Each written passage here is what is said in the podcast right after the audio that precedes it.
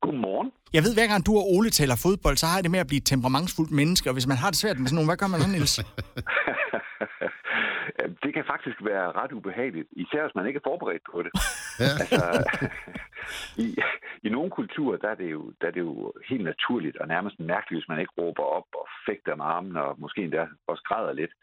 Men her, hvor vi bor, der, der er det ikke så normalt, og derfor bliver mange af os skræmte, øh, når vi, når vi møder det. Dem der, der hisser sig op så bliver vi usikre, og så bagefter, så sidder man og tænker på alt det, man skulle have sagt. Er det ikke rigtigt? Jo, fuldstændig rigtigt. Og det, der egentlig er pudsigt, det er, at jeg er jo som regel en glad dreng, men jeg kan blive det, som jeg kalder flyvegal, hvor hvis jeg hisser mig op over noget, så ryger jeg helt op under loftet, så er det overstået fem sekunder efter, jeg er glad igen, og alle folk omkring mig er super, super forskrækket. ja, og, og det, er jo det, det er jo det, det ligesom handler om, det er at prøve at finde ud af, når man møder nogen, hvad, hvad kan man så gøre? Og mit tip er altså, at man skal huske på, at det ikke handler om dig. Nu er det ikke lige dig, Søren, men, men dig, Ole. Hvis, mm. hvis Søren han får sådan et flip, så det er enormt vigtigt at huske på, at det handler ikke om dig, det handler om, om Søren. Mm.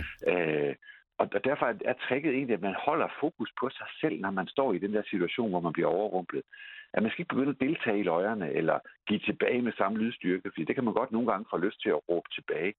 Og man skal slet ikke begynde at bøje af og, og bare tige stille. Det, det virker simpelthen ikke.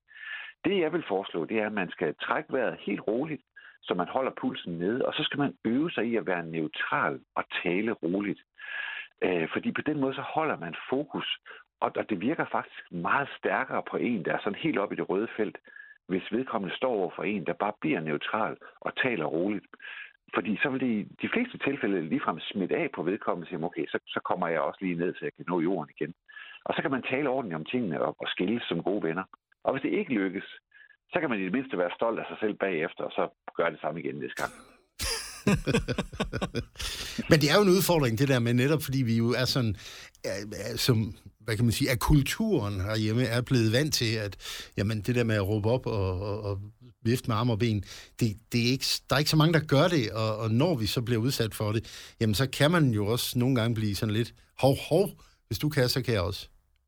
Ja, og det er jo fordi følelserne tager over, hvis man møder nogen fra Mellemøsten, hvor det er helt naturligt, eller fra, nu kender jeg en, der har et, et, en sommerlejlighed nede i Spanien. Ja. Hvis man kommer til Spanien eller Italien, der er det jo også helt naturligt.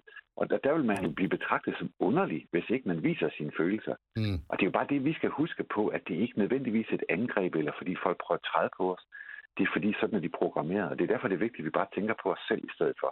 Så bliver det lidt nemmere at komme igennem. Altså, jeg, vil mærke, jeg kan mærke her allerede nu, at, at, at der er ikke noget temperament i mig, efter jeg har talt med dig. Du, du, er sådan helt, du er sådan helt rolig nede på jorden. Vil du ikke være det igen om en uges tid? det vil jeg rigtig gerne. Hvis du også lover at blive nede ved mig,